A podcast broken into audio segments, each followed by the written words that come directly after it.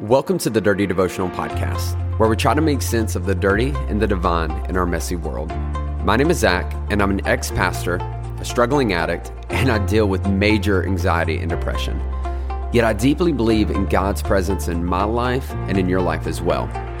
I hope today's conversation inspires your thoughts, challenges your beliefs, and helps you feel seen, known, and loved by a real God.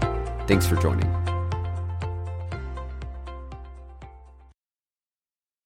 What's up, my peeps? Welcome to the Dirty Devotional Podcast. So excited to have you join us. Hey, always an honor. Uh, if this is your first time hanging out with us, I'm so glad you're here um, checking this out. And I would love to invite you to subscribe, follow, um, man, leave, uh, rate us, leave us a comment. Let us know um, what we're doing is helpful for you. That way we can, can continue uh, to do this for you. Um, and so, but we've been on this conversation about how do I deal with my darkness. And we kicked it off last time. If you haven't watched the last episode, I encourage you to stop right here, go listen to it. Um, and we talked about how when it comes to our darkness, we have to be brave enough to open the door, face it, and name it. Name the thing that we're keeping in the dark that we're afraid to address, that we're afraid to tell people about.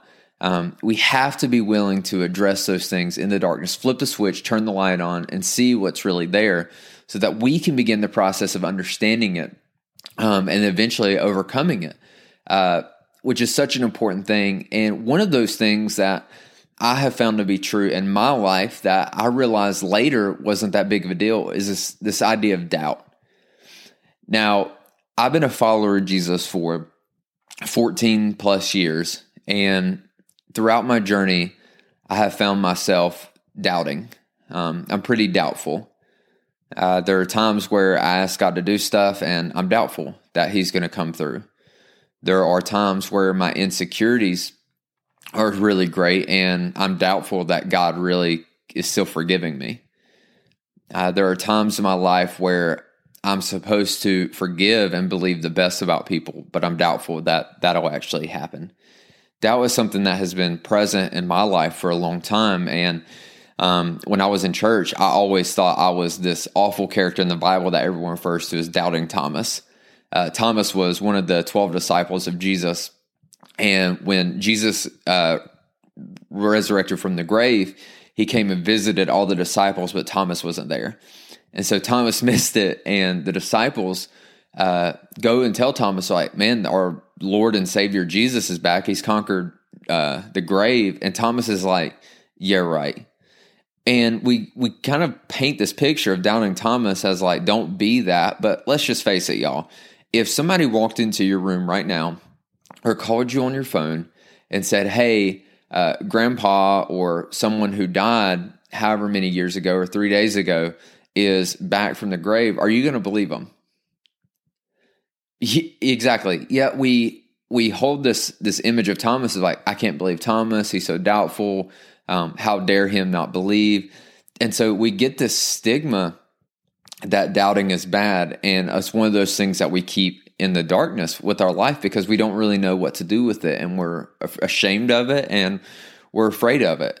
And we think God's upset at it. But, but here's what I want you I want to read this story and I want you to see how God responds to doubt. So if you look at John chapter 20, I'm going to read this story for you. Um, so this is after uh, the disciples have tried to convince Thomas that that Jesus was alive. And listen to what he says. He says, Now Thomas, called Didymus, you could call T Diddy, uh, one of the twelve, was not with the disciples when Jesus came. So the other disciples told him, We have seen the Lord. But he said to them, Unless I see the nail marks in his hands, and put my finger where the nails were, and put my hand into his side, I will not believe it. So Thomas is like, Jesus has got to show up. I got to put my hands in his scars. And that's the only way I'm going to believe it. That's how much doubt Thomas had. A week later, listen this, his disciples were in the house again and Thomas was with them. Thomas was never going to leave the disciples again. He's like, if something crazy is going to happen, I'm going to be here for it. Though the doors were locked, Jesus came and stood among them and said, Peace be with you. Y'all, can we just appreciate the fact Jesus just pops into this room? doors are locked, and probably one of the most like scary surprises ever. And his re- first response is "Peace be with you." It's ridiculous. Uh, then he said to Thomas, Put your finger here, see my hands, reach out your hand and put it into my side. Stop doubting and believe. I love this. I love this because Thomas is doubtful. I mean, he has the name Doubting Thomas for a reason. And Jesus, Jesus we see in this, this story Jesus' response to doubt. And the, the thing is, Jesus shows up. It's not like what we would typically expect. It's not what we've typically been taught or we've believed about our doubt is that God is usually God is supposed to be upset at our doubt. Like, how dare you not believe me? How dare you not trust me? How dare you you have any questions in your minds about what I'm doing? But Thomas is very forthright and says, I just I'm having a hard time believing. And what I love about the story is Jesus shows up and he goes directly towards Thomas and he says, I want to help you with your doubt. I want to help you understand. He says, Don't don't doubt Thomas, believe. And Thomas does these things. He, he, if you go on the story, he puts his hands in Jesus' side. He feels the scars, and he says, um, he responds with, "My Lord." He he does believe, but then Jesus responds at the very end, and this is important. He says, "Because you have seen me, you have believed. But blessed are those who have not seen and yet have believed." And that's for you and me. That's for us.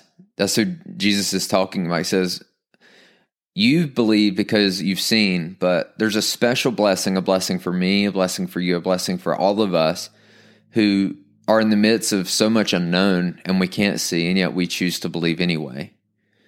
That in the face of our doubt, that we know that we can go to God and we can say, God, I don't understand. And God, I, I don't know how this is going to work out. God, this the pieces don't add up. It doesn't it doesn't make sense. And yet we go to God and we say, God, but in the midst of my doubt, I'm going to believe. I'm going to believe that you're still good, even if it doesn't happen the way I think it should, that you're still um, with me, even if it hurts. God, that you're, you still understand, even when I don't that I want you to know today that that doubt is not the opposite of your faith. It's the it's literally the pulse of your faith. It means you have a real and active faith and you're believing in something that's difficult. And maybe you've kept your doubt in the dark because you feel like God can't handle it or you shouldn't be that way or you're supposed to be the super Christian who has it all together. That's that's not what this is about. God is not scared of your doubt. He's not intimidated by it. He, in fact, he, he blesses you because he understands it. And he says, in the midst of your doubt, blessed are those that act anyway and keep pushing. And today I want you to know that those around you, regardless of how firm they may stand or how confident they may be, they have doubts. And that's okay. Maybe, maybe in our questioning, maybe in the moments that we take where we ask hard questions, we can gain new knowledge and new understanding about who God is and who we are. But I want you to know today, God is not disappointed in your doubts and He's not scared of your doubts. He can handle it. He can handle it. Give Him the chance to pursue you in those doubts so that your faith can grow, so that it can be stronger, so that in the absence of understanding that you can still walk and take steps believing that somehow it might work out. Let me pray for you today. Lord, thank you for today. Lord, thank you that you don't run away from us when we have doubts, Lord, but that you pursue us in those doubts. Lord, I ask that we wouldn't be afraid to come to you and talk to you. Lord, to be able to express the situations in our lives where doubt has overrun us. Lord, help us understand that doubt is a part of our faith. But Lord, don't let doubt control us and make us run away from you. Instead, let our let our doubt drive us to you. Lord, so that we can find understanding when we don't have any. Lord, or so that we can continue to take steps when we don't have understanding. And Lord, we just thank you. Lord, I thank you for those listening. I pray that you help them in their doubt, that they would be brave enough to ask questions and to grow and to learn.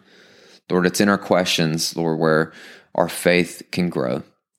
And Lord, it's in our questions where we can find you. Lord, we thank you and we ask this in your name. Amen. Hey, thanks so much for joining me on today's devotional. If you want to get more connected, then be sure to follow me on Instagram at Z underscore chill.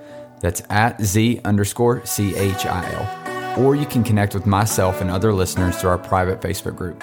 You can find us by searching Dirty Devotional Podcast, Dirty Family. Lastly, if you enjoy the podcast, please take time to rate it on iTunes or Spotify.